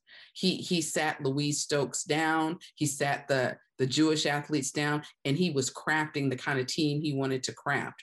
In 1968, you know, he, the same Jesse Owens that he has suspended in 36 he used to go talk to John Carlos and Tommy Smith and tell them not not to boycott, not not not to do anything that would be disruptive, to do anything that would be political, to do anything that would um, you know upset Avery Brundage and think and keep going. In 72, Avery Brundage is the same man when those athletes were murdered. He said, well, we're gonna keep going. We're not worried about that. Isn't so, that something? He's a and it, t- and it took until this opening ceremony yesterday that to see the Israeli flag when that's the first public recognition in the Olympics. I think of that 72. Was that wow? It might be, but but Avery was like, ah, we're not worried about that. And he, mean, was, he was a Nazi sympathizer. He was he and what people don't know historically, Karen, and this is for you because I know you love these tidbits. Everyone wonders why Avery Brundage was such a Nazi sympathizer, why he loved the Germans so much. I don't know if he loved the Germans or if he was a Nazi sympathizer, but he was bidding to build the German embassy in Washington, D.C. with his construction company. So uh, that's why he was so. Back to capitalism. Back to capital. Follow he, money.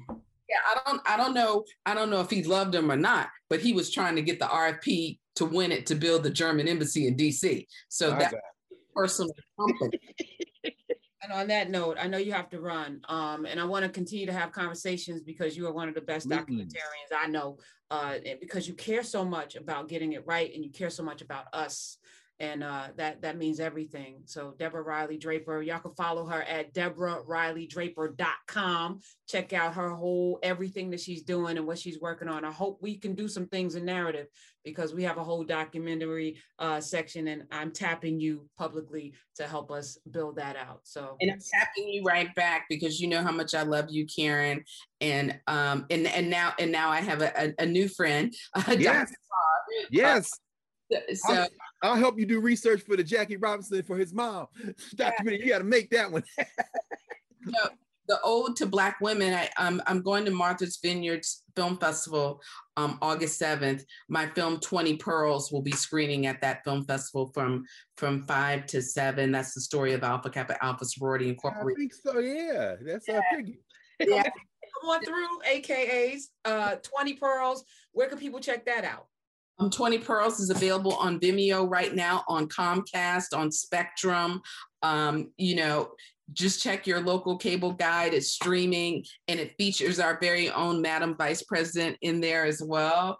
Um, so thank you as always. And I, I, I want to come through on your show and talk about the Olympic Games this week. All right, I got you. Yeah. I got you. We'll, we'll get yeah. the producer to get to you. We we'll make that happen. You'll be on the Karen Hunter show. yes. It's gonna be a lot of good games, a conversation that need to be had with what's going on. Um, and then I want to just talk to you about Naomi, you know, Naomi and that whole Megan situation. We need to talk about that. Okay, Definitely. I got you. Definitely. Thanks for Definitely. joining us in class today, Deborah. Yay. Thank you. All right. pleasure. Yes. Deborah Riley wow. Draper. Love you. Bye. Bye bye. Right. See you. See you. See you soon. Wow, that was amazing. Yeah. So wow. I love, I love, I love that we, you know, and and as we're putting this together, the, the um pressure that we're putting on people to make sure they get it right. You know, the standard. Well, well that's the challenge. Yeah. That's the challenge. I mean, the challenge there is it's evident why we need a framework. Why does African States framework conversation. I mean, the whole we conversation makes it evident. When we stop to think about it, we, it becomes much more complicated. I yeah. mean, and the fact that she, who the we is because I even have to stop myself now frequently. Oh, we all do. We all do because people. I'm not taking the blame. Right. I'm not taking the blame for well, yeah. you know, our country treated Jesse Owens. Now you go to hell. Didn't you just hear her talk about the courier, the defender, not to mention the California Eagle? I mean, Matthew Robinson, Matthew Mac Robinson, and Jack Robinson, as his family and wife and them call him, Jackie, sports writers, again, trying to, you know, I mean, you know, that family is remarkable. In fact, Conrad Worrill, uh, the great Pan-Africanist political organizer, thinker, uh, who just recently made transition, his father, Walter Worrill, was over the Black YMCA in Pasadena. And so when you ask Conrad, and he talks about like that, that that black community in Pasadena is very tight, very, very well networked. And in many ways, Jack Roosevelt Robinson, ironically named for Franklin Roosevelt's cousin, Theodore, who's crazy. Um, but pause there for a second. You know, many black people, and, and I know there was a movement in the 70s to, to rename ourselves, which I, you know, I have, there's a lot of value in claiming. A lot of value. A lot of value in that. Um, you know, but people were named, you know, we have, we, there, there's that we again. This country pedest- put people on pedestals and kind of framed our heroes for us, right? So there's a lot of you know black folk last name Lincoln and Washington and Jefferson. You know, we, we made choices from the menu that was in front of us, right. but as we expanded the menu options, we made different choices. We chose Washington and Jefferson and Jackson because those were presidents and coming out of enslavement. We had our last name, so. Who, who is the most important white man to you? George Washington. Well, then my name is George Washington. yeah. I mean, and even bringing in uh last week the Maceo, the Maceo. Oh yeah, Antonio Maceo, the Bronze Titan, no question. We're, we're piecing together our our history. We're piecing together our memory, but but it's you know it's a piecing together. It's like a quilt, you know, that most of us are walking mm. world, you know, kind of like you know our ancestors in America, those of us who can trace that back, you know, we're piecing it together. And I'm sure throughout the diaspora, people who were in bondage also didn't have last names, you know. So you got people in Haiti with French names from France. You got people in the Dominican Republic with Spanish names, in Puerto Rico with Spanish names. But those weren't the indigenous names that we no. came to this world with. And I think, you know, there's there's a lot of exploration and almost a schizophrenia as we start to put this together. And I know for me, you know, because my name is Karen and I now it's associated with a whole ass uh, crazy white woman thing. Me, it's associated like, with Karen Hunter. So that other conversation is a social structure conversation. bothered by it, but you know, no question. y'all got to stop with this. But names are important, and names are very important, powerful. And so the we and has as we start to uh, really unpack all of this, there's a lot of work to be done, which is why I want to everyone to be healthy too. Well, we, absolutely, absolutely. But for, and for folks who are watching, the question that you, that you asked her about Owens and then about now in terms of protest, I think it's important for us to kind of put that that last couple of links in that narrative. Bring it. Because it's important to understand, as she said, this isn't about blaming anyone in our community. Jesse Owens did what he had to do coming out of Alabama. Ralph metcalfe is, is well known in Chicago. Now, the fact that we did not know, you know, Louise Stokes and Tidye Pickett Louise Stokes out of Massachusetts, Tidye Pickett out of Chicago, who, and she ended up being an educator. She was a principal for many years in Chicago. You know, it's because of what you said. You know, our narrative, our movement and memory, if that's the quilt, in other words, our memory, how, what's our collective memory? As you were given that metaphor, it made me think, I wonder if either we could do the quilt or I wonder what would happen if we took the patchwork we have unraveled it thread by thread, and then knitted a full garment. See, because this country's history is a joke, it requires a violence of forgetting. Jesse Owens has to be the four gold medal guy, freeze him on the stand, and when he comes back, you gotta race horses. And Avery Brunt, I mean, the Olympic Committee, I mean, at least they didn't do him like they did Jim Thorpe, whose name they took, who was at one of those Indian schools in Carlisle, Pennsylvania. Anyway, I'm gonna go too far on that. Owens coming forward though, because remember, 36 Olympics is the last Olympics for two cycles, last Summer Olympics. They suspend the Olympics in, in 1940 and 44 because of the war. They don't have another Olympics till 48. And then you're going to see a new generation of Black athletes come in. And those athletes are going to rewrite the game. In fact, um, Coachman becomes uh, the first Olympic medal in 48 and that's uh that he's black i mean she's black. So then what but, but this, the, the important thing is rome 1960 is where you see the young cat out of louisville cassius clay. It's when you see the young sister out of tennessee and the tennessee state tigerbelles wilma rudolph Mae Faggs um um Wyomia Tyus. i mean you know so and you see these black i mean these black these young black athletes but they're on the verge of the civil rights movement Fast forward eight years later, after another uh, 64 and then 60, 68, they're in Mexico City. Dr. King has been killed. We're not gonna, nah, this is nah. So, like I say, Smith, Carlos, and Harry Edwards talks about this all the time, but so does John Carlos very much. He's written about this, they've all written about this. These white boys send Jesse Owens in there to tell them look, y'all don't need to be up here protesting this kind of thing. Owens is trying to keep it together. He is he hasn't come out. In fact, one of the great criticisms of Jesse Owens in the black press in the governance structure. And we can go to science technology category and say, well, what science technology did black people create or use to advance their interests? Newspapers are a form of technology. And unlike now, you know, people are reading the Defender, reading the Courier, not as local newspapers, reading the Amsterdam News, reading the California Eagle, not as local newspapers, reading the Atlanta Daily World, reading the Norfolk Journal and Guide, not as daily news, as local newspapers. These are national black newspapers. That's why they got an NNPA. I got a National Negro Publishing Association. In other words, this is our, and then of course by 68, you got Jet and Ebony.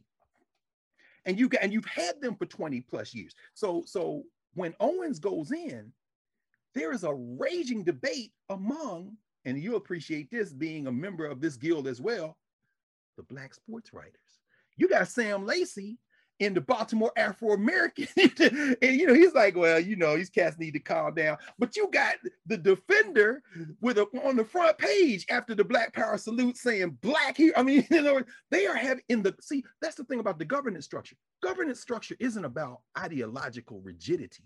We want to have the debate.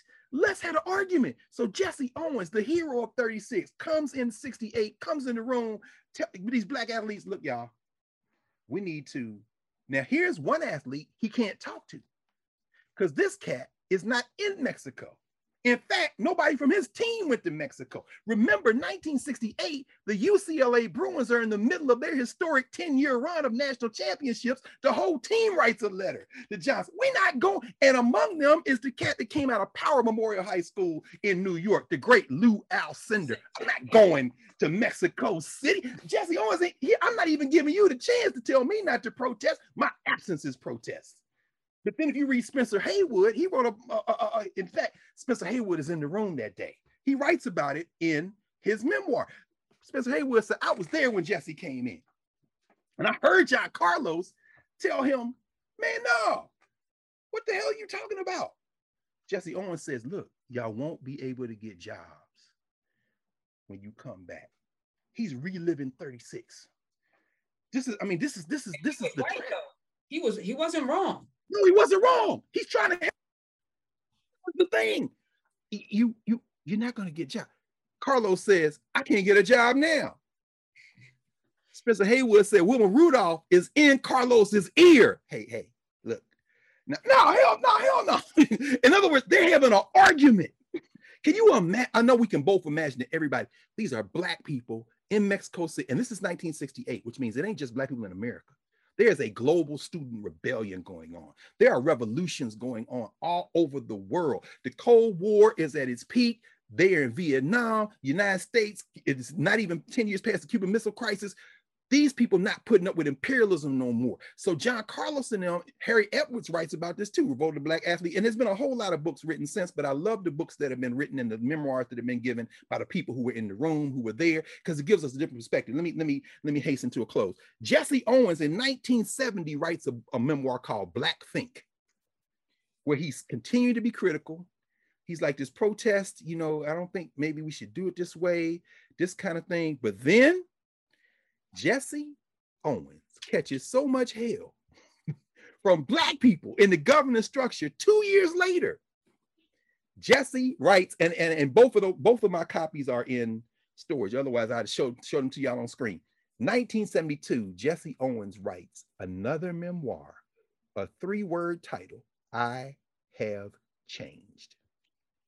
Jesse Owens says, he said, look, any black man who wasn't a militant in 1970 was either blind or coward.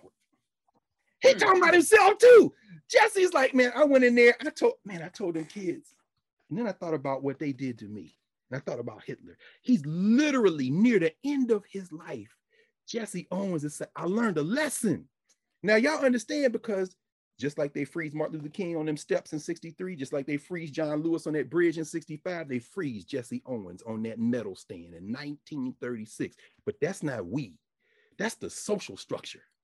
You understand? Once you even ask the question who we are to each other, you start uncovering what we just heard begin to be uncovered. And even then, we have work to do because Jesse Owens himself, we owe it to Jesse look at it through his eyes and see how that resonates with us. But but but I, I know this just on terms of history Olympics. I know you're gonna talk about this during the week when you know on on on on, on your show on the show you know, the Olympics go back to the Greeks. We know that. You know, 8th century BCE or so, they're having the Greek, you know, they have a couple of rituals that come. Then the Romans come, and it's funny because the Romans shut it down. They start having it too. But then the Romans decide around the uh, fourth century of the Common Era. I don't use BC and AD. It means the same thing. You're still using the birth of Christ, which should tell you right there. Everybody in the world don't use them numbers, but we using them.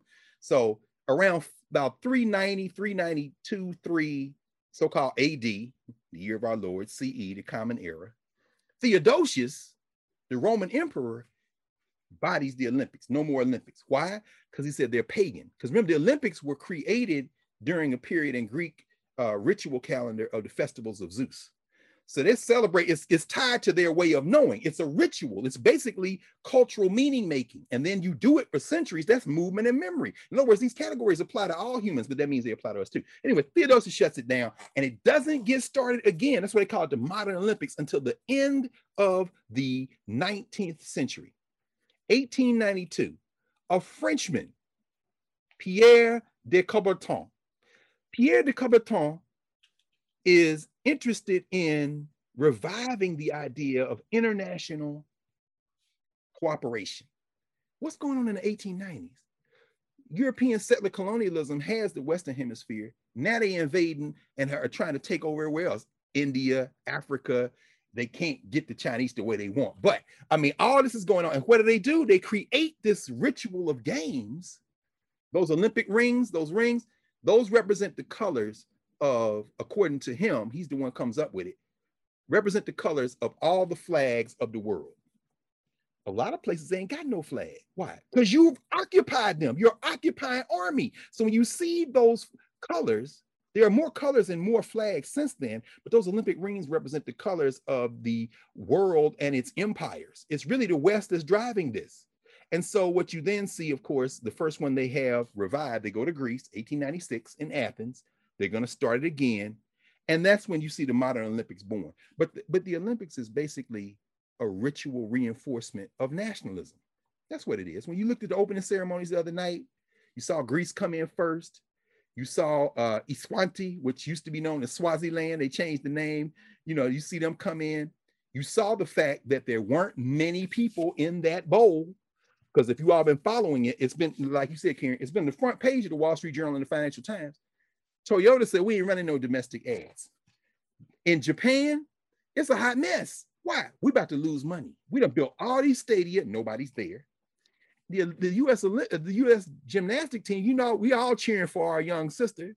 You know, they moved, they ain't moved in the Olympic Village. We're not coming in because they already had two. This uh, no, we got to quarantine them. Oh, hell no.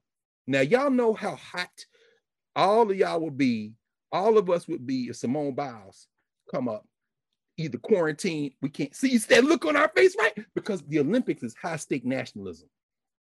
It's high stake nationalism.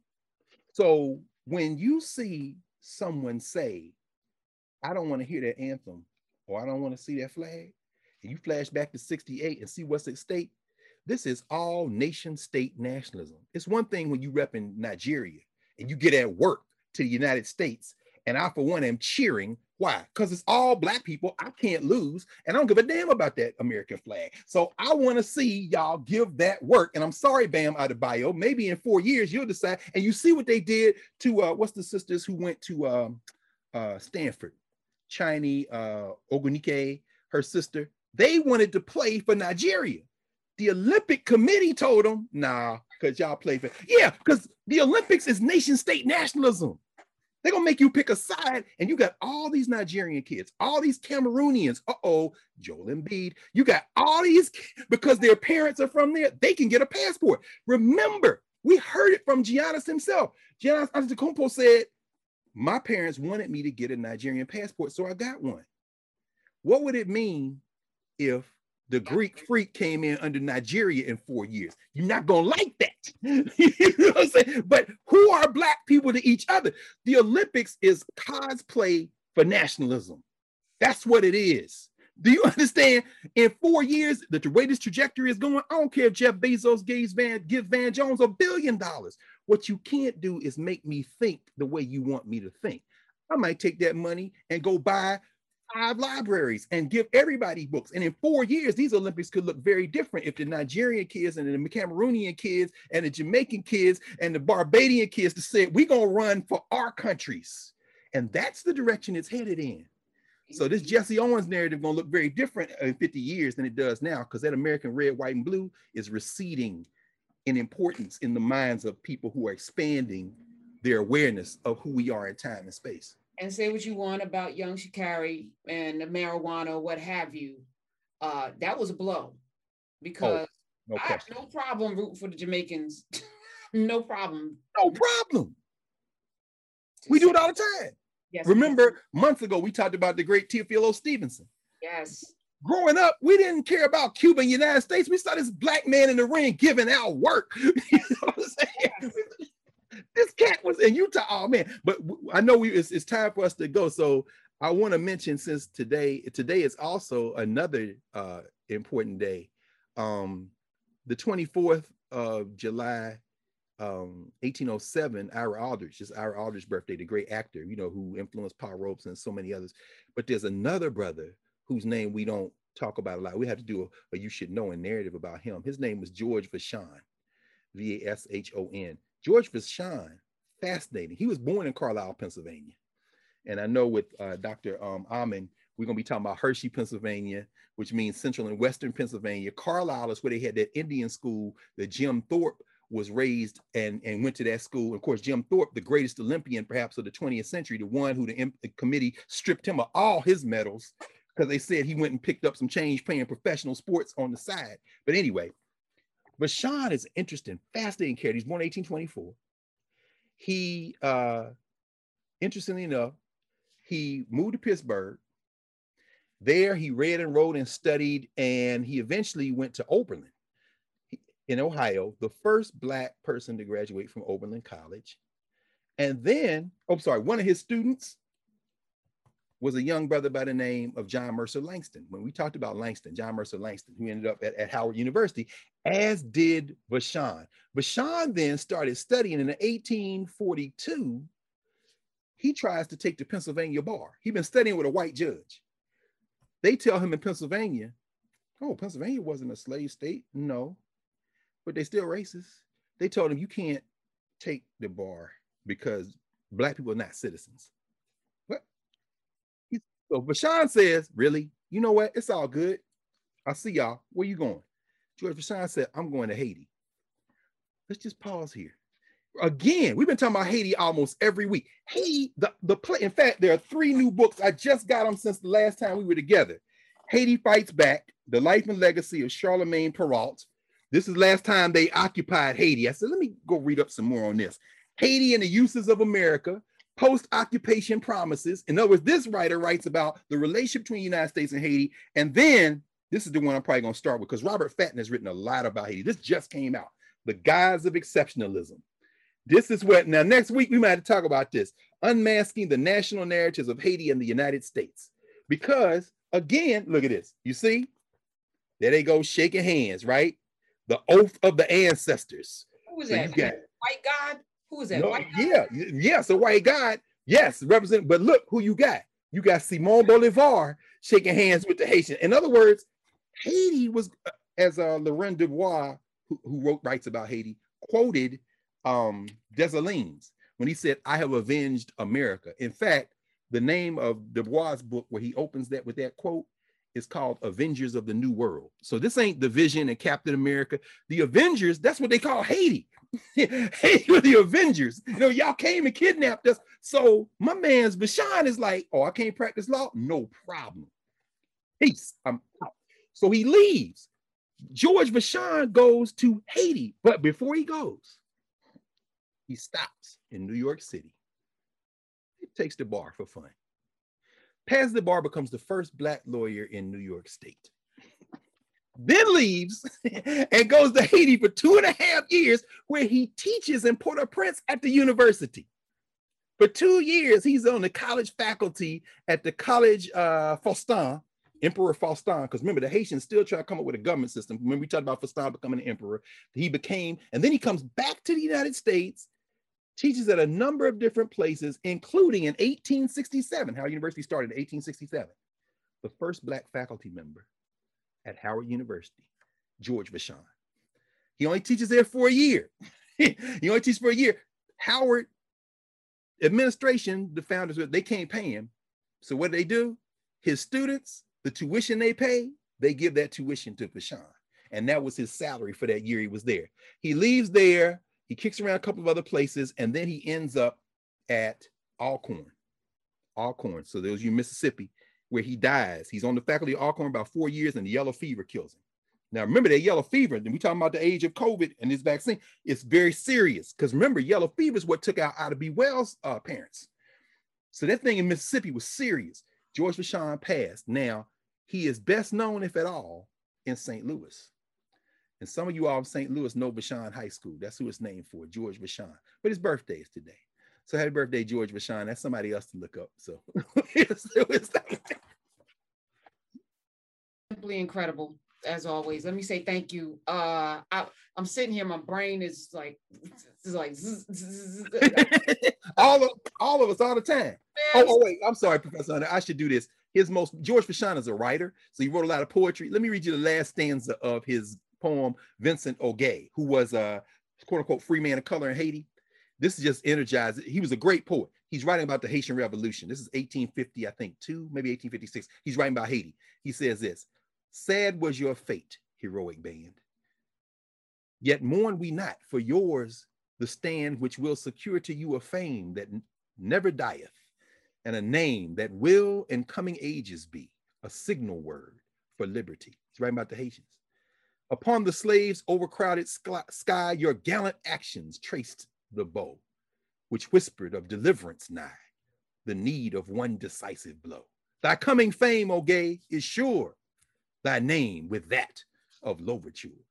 And all the noble souls that stood with both of you in times of blood will live to be the tyrant's fear, will live the sinking soul to cheer.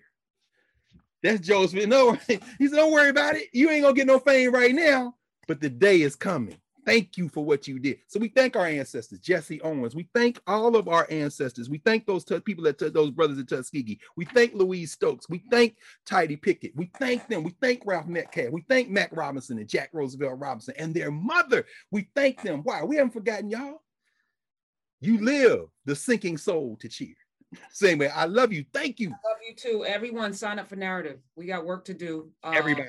We are right now in the throes of the social media platform building, but there are documentaries and cartoons and television shows and all of the things that we're imagining. This is going to be a 20 year journey. I like everybody who's a part of this class. If you care, if you think that it's valuable at all, go get you a subscription to Narrative because the work requires your participation. We are not going to do this by ourselves. We need to do it collectively and move collectively. So I just want to thank you for um, seeing the vision, Dr. Carr, and in many ways igniting the vision and making it what it is. And um, your vision, look at that narrative. Let's do it. Let's do it. Let I've got the black and the red.